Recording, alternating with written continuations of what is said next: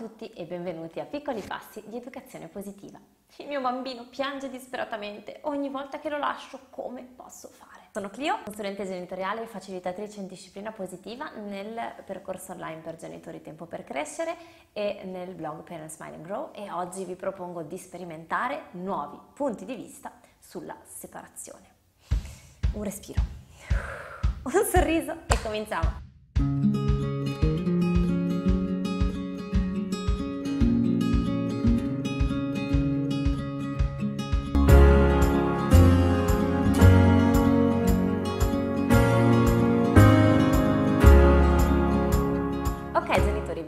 Questa è una domanda che viene spessissimo, viene rivolta spessissimo in tante circostanze diverse, può essere perché dobbiamo iniziare a riprendere il lavoro e lasciare il bambino a altre figure eh, di riferimento, che siano i nonni, che sia la babysitter, che sia l'asilo nido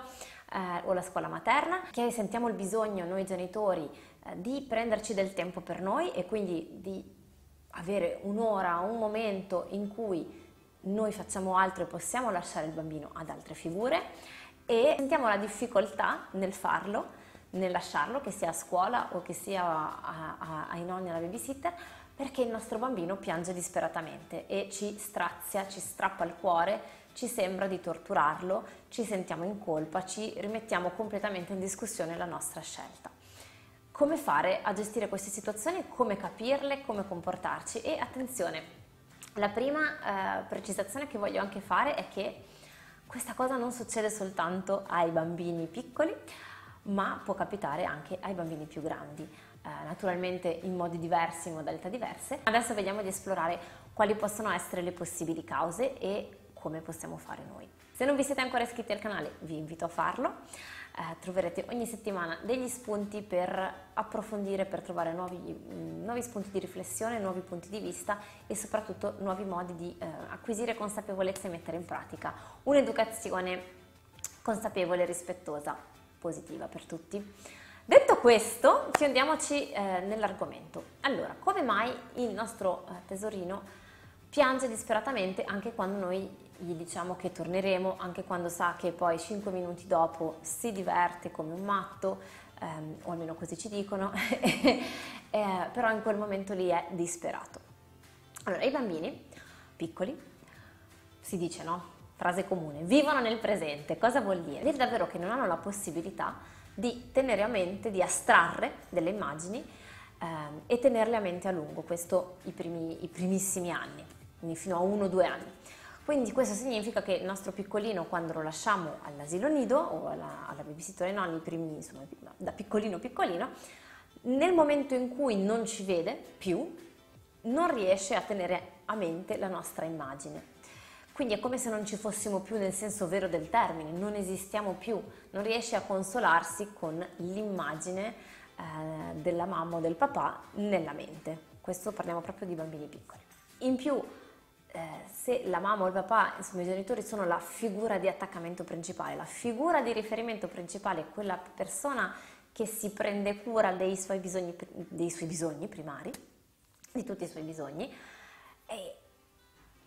per il bambino è particolarmente spaventoso e doloroso separarsi da questa persona, da questa figura. Si sente in quel momento lì non al sicuro ed è proprio una difficoltà Ora, questo non lo dico per allarmarvi, oddio, allora vuol dire che non dobbiamo mai lasciare il bambino. No, è un allenamento anche per il bambino, gestire questa, questa, questa separazione, questo dolore, la frustrazione di non essere insieme tutto il tempo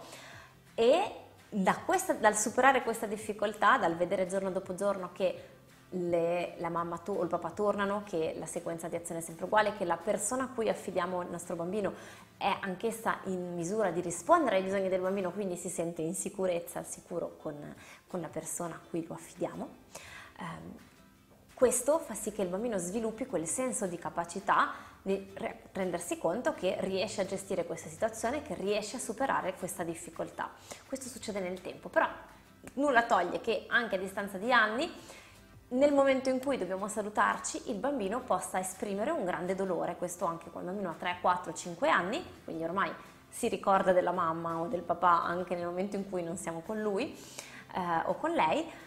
ha la possibilità di tenere degli oggetti che gli ricordano la mamma e di pensare, di avere dei, dei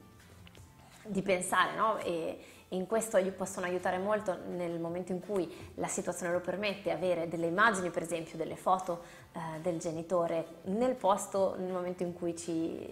noi non dobbiamo separarci, quindi che sia con la babysitter, con i nonni o, o a scuola, o un oggetto che porti l'odore della mamma o del papà, che il bambino possa usare per sentire con i sensi no? la presenza della mamma. Anche così, nel momento in cui proprio dobbiamo salutarci, il bambino esprime questo dolore. È un dolore nel sentire ti devo lasciare mamma e vorrei stare con te, vorrei, o papà, vorrei rimanere con voi. In questo momento ti esprimo questa tristezza, questa difficoltà che sto vivendo. Il bambino non ha l'intenzione di farci sentire in colpa, di manipolarci, di dire guarda che se adesso forse piango allora la mamma o il papà cambiano idea. Uh, questa è una capacità che i bambini, fino, i bambini piccoli fino ai 4-5 anni proprio non sono in grado di, di, di fare, richiede il mettersi nei panni dell'altro, proprio nel senso di immaginare che reazione emotiva l'altra persona avrà diversa dalla reazione che posso avere io. Questo è un concetto molto, eh, molto complesso. Se ci pensiamo bene, noi siamo abituati a farlo tutti i momenti, no? a dirci, a sapere che eh, io reagisco in un modo, ma che tu da, di fronte allo stesso evento puoi reagire in modo diverso e a sapercelo immaginare. Per il bambino questa è una cosa molto complessa che ancora non riesce a fare. Oltre a ciò dovrebbe pianificare in anticipo con l'obiettivo di ottenere un certo tipo di reazione. Sono, questa è proprio una cosa molto complessa che il bambino non è in grado di fare. Il bambino in quel momento esprime una sua, una sua è vissuto una sua emozione un, su, su, un impulso del momento. Anche con i bambini più grandi, quindi parlo di eh, elementari, può capitare che il nostro bambino sia triste nel vederci andare via, sia triste nel lasciarci, si aggrappi a noi e non voglia lasciarci andare. Come mai questo succede? Anche nel momento in cui il bambino sa già aspettarsi tra sicuramente, eh, sa già cosa succede, si sta aspettare che noi torniamo, ha già vissuto la situazione magari un milione di volte, però dobbiamo immaginarci che eh, è comunque complesso vivere, eh, affrontare un gruppo sociale, lo sguardo dei compagni o delle altre, delle altre persone presenti, sottostare a un certo tipo di regole e quindi eh, controllarsi in un modo molto diverso rispetto a quello che il bambino può fare a casa con noi, che lo accogliamo e lo amiamo incondizionatamente, quindi dove il bambino può esprimersi, esprimere tutte le sfaccettature che vuole sapendo che noi comunque le accoglieremo. A scuola o in qualsiasi altro contesto in cui non c'è la stessa intimità, ovviamente il tutto viene, è, molto più controllato, no? E quindi possiamo immaginarci che per il bambino sia una fatica in ogni caso aggiuntiva, anche laddove poi si diverte, agli amici, eccetera, rispetto a sto a casa tranquillo con mamma e papà. E quindi quello può essere l'espressione di questa difficoltà, l'espressione di questa fatica e di voler dire preferirei stare con te perché devi andare via. Ora che abbiamo capito un pochino come mai il bambino piange, veniamo a noi, veniamo a come possiamo fare per gestire questa situazione, perché la domanda allora poi, ma allora non lo lascio, ci rendiamo bene conto che, eh, che prima o poi verrà il momento in cui anche volendo immaginare che i bambini li teniamo con noi, che, facciamo, che facciamo fare loro scuola a casa, eh, che non andiamo a lavorare fuori ma lavoriamo o non lavoriamo oppure lavoriamo da casa, insomma a un certo punto nella crescita nell'evoluzione dei nostri figli saranno confrontati gioco forza a un momento in cui questa separazione sarà necessaria. Quello che è importante quindi è a monte fare molta chiarezza su quali sono le nostre motivazioni, qual è il motivo per cui facciamo questa scelta e fare anche molta chiarezza su qual è l'opportunità nascosta, qual è l'opportunità per il nostro bambino. Fermo restando che il primo elemento fondamentale resta il nutrire noi fiducia nella persona a cui affidiamo il nostro bambino. Questo non perché sembra scontato, non lo dico solo perché ovviamente vogliamo, lasciamo il nostro bambino quindi ci dobbiamo fidare, eh, ma anche proprio per nutrire fino in fondo la fiducia nella nostra scelta è importante aver preso il tempo di maturare nella nostra decisione anche la fiducia che diamo alla persona o alle persone a cui, che, a cui affidiamo il nostro bambino, il contesto è che siamo tranquilli con il modo in cui queste persone eh, gestiscono le varie situazioni in cui si troveranno, che si troveranno ad affrontare insieme ai nostri bambini e, ehm, e che anche nel caso in cui ci siano delle divergenze di, sul modo di fare, sul, sugli approcci, che siamo in, in grado di accettare queste differenze, queste divergenze e di aprire un dialogo. Altrimenti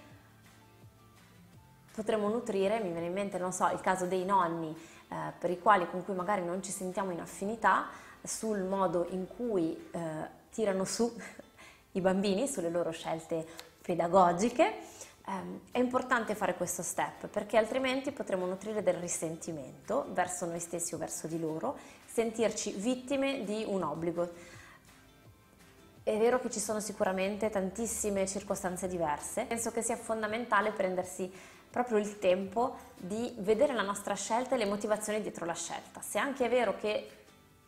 non ci sembra di avere opzioni,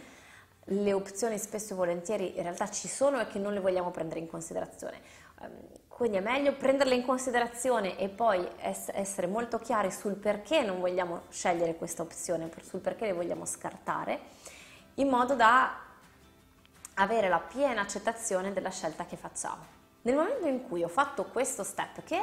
sembra banale, e lo so, mi rendo conto che sembra molto banale detto così, ma è davvero fondamentale e per alcuni di noi può richiedere più tempo. Uh, fare chiarezza su tutto questo, fare questo processo di scelta e accettarla ed essere limpidi e trasparenti sul perché lo facciamo. Parlavo prima di opportunità nascoste o di opportunità per il nostro bambino e intendevo proprio quello che il bambino può imparare come competenza nel momento in cui si trova ad affrontare questa situazione. Certo che per il bambino sarebbe bellissimo stare sempre con la mamma o con il papà, e, e con il papà o con il papà, eh, perché sono le sue figure primarie e, e naturalmente il bambino ha questo desiderio di stare insieme al papà e alla mamma. Nel momento in cui scegliamo di separarci, per una durata limitata di tempo perché dobbiamo andare a lavorare, perché vogliamo prenderci un'ora per noi, che cosa può trarne di bello il bambino in questo momento? Che cosa può imparare stando con un'altra persona? Che cosa può sperimentare anche di sé e della sua capacità di superare questa difficoltà? Ecco, è proprio importante vedere anche questo aspetto perché ci aiuterà ad essere fermi e sicuri della scelta che facciamo. Nel momento in cui sono certo e fiducioso che questa è la scelta giusta, non solo per il mio bambino ma anche per me e per noi come famiglia, è importante anche prendere tutti, tutte le persone che fanno parte del nucleo familiare nella scelta e di considerare che questa scelta va bene per tutti, certamente il nostro bambino non ci dirà Mamma, figata, ho capito, bellissimo, grazie. Vai tranquilla e prenditi pure del tempo per te, vai a lavorare, fai una cosa che ti sta a cuore, io me la cavo. Vai serena, mamma, guarda. Ecco, non ve lo aspettate.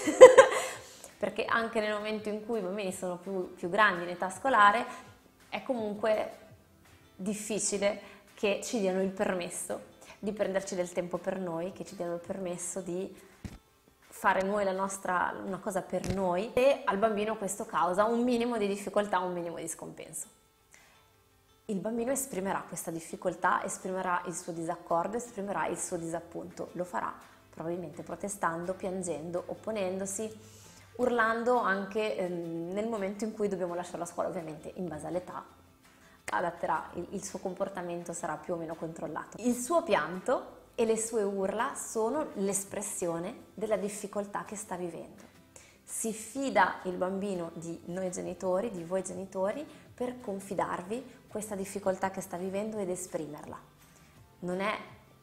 non sta puntando il dito dicendo che cattivo genitore che sei perché mi fai vivere questa difficoltà. Eh, questo è un punto importante il pianto è un'espressione di, un, di, un, di un'emozione, di una, un, di una tensione, di un qualcosa che il bambino sta vivendo in quel momento. Il nostro compito di genitori non è naturalmente mettere apposta il bambino in difficoltà perché così si fortifica, però non è neanche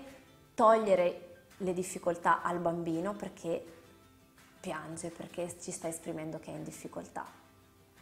Perché tramite il superare queste difficoltà, delle difficoltà ovviamente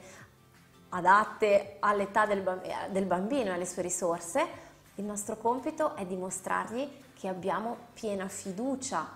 nel fatto che lui riuscirà a superare questa difficoltà. mettiamoci un attimo nei panni del bambino, se nel momento in cui lui esprime questa difficoltà, questa paura, questo dolore di separarci da noi, noi stessi vacilliamo e cediamo nella nostra scelta e mostriamo Dio forse ho sbagliato, Dio forse non è la scelta giusta, forse non dovrei mandarlo in questo asilo, forse non dovrei lasciarlo a questa persona, immaginatevi quanto questo, questa postura, questo sguardo di cedimento, di paura, di sfiducia viene interpretato dal bambino, che a questo punto non ha più nessun punto di riferimento forte che gli dica non ti preoccupare. Se anche la mamma ha paura, se anche la mamma non si fida, se anche la mamma teme che non sia la scelta giusta, allora ho proprio motivo di inquietarmi, ho proprio motivo di preoccuparmi.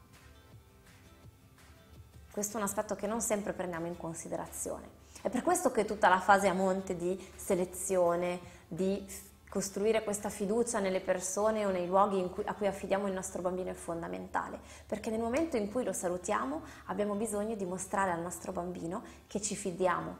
di lui e del fatto che riuscirà a superare le sue difficoltà, che ci fidiamo della nostra scelta e che ci fidiamo delle persone a cui affidiamo il nostro bambino. Perché è questa postura di certezza e di fiducia, mentre accogliamo e ascoltiamo questo pianto, che permetterà al bambino di andare tranquillo, di sentire la nostra forza, la nostra fermezza, la nostra sicurezza, proteggerlo e accompagnarlo. Attenzione, questo ancora una volta non vuol dire che vedendoci tranquilli e sereni lui ci dirà hai ragione mamma, bella lì, vado. No, il bambino esprimerà comunque la sua difficoltà, il suo dolore, perché è a noi che è, solo, è solo con noi che si può consegnare, a cui può consegnare il suo vissuto, le sue difficoltà, il suo dolore. Il nostro compito è quello di ascoltarlo e di accoglierlo senza farci, senza vacillare nella nostra scelta, senza farcene trasportare via. Il nostro compito è quello di essere fermi e solidi nella scelta che abbiamo fatto perché così, solo così possiamo accogliere il dolore, l'espressione del dolore del nostro bambino e, e mostrare empatia nei suoi confronti. Il nostro compito non è togliere il bambino dalla difficoltà, ma trasmettergli la nostra fiducia nel fatto che ce la farà e la nostra fiducia nella scelta che abbiamo fatto. Solo così potremo restare davvero in ascolto della, della difficoltà del momento, del dolore che il bambino esprime in quel momento e mostrare di, che lo capiamo, la nostra empatia. Quindi vedo che è difficile per te in questo momento, che vorresti stare con me e anche io sarò felicissima di ritrovarti e di stare di nuovo insieme a te e so che starai bene e so che in questo posto si prenderanno bene cura di te e so che ti divertirai e so che imparerai tante cose bellissime. Vi ringrazio per esservi esercitati a mettere in pratica l'educazione positiva nelle vostre vite insieme a me. Io vi do appuntamento alla prossima volta e non vedo l'ora di leggere i vostri commenti ehm, e gli spunti che avete tratto da questo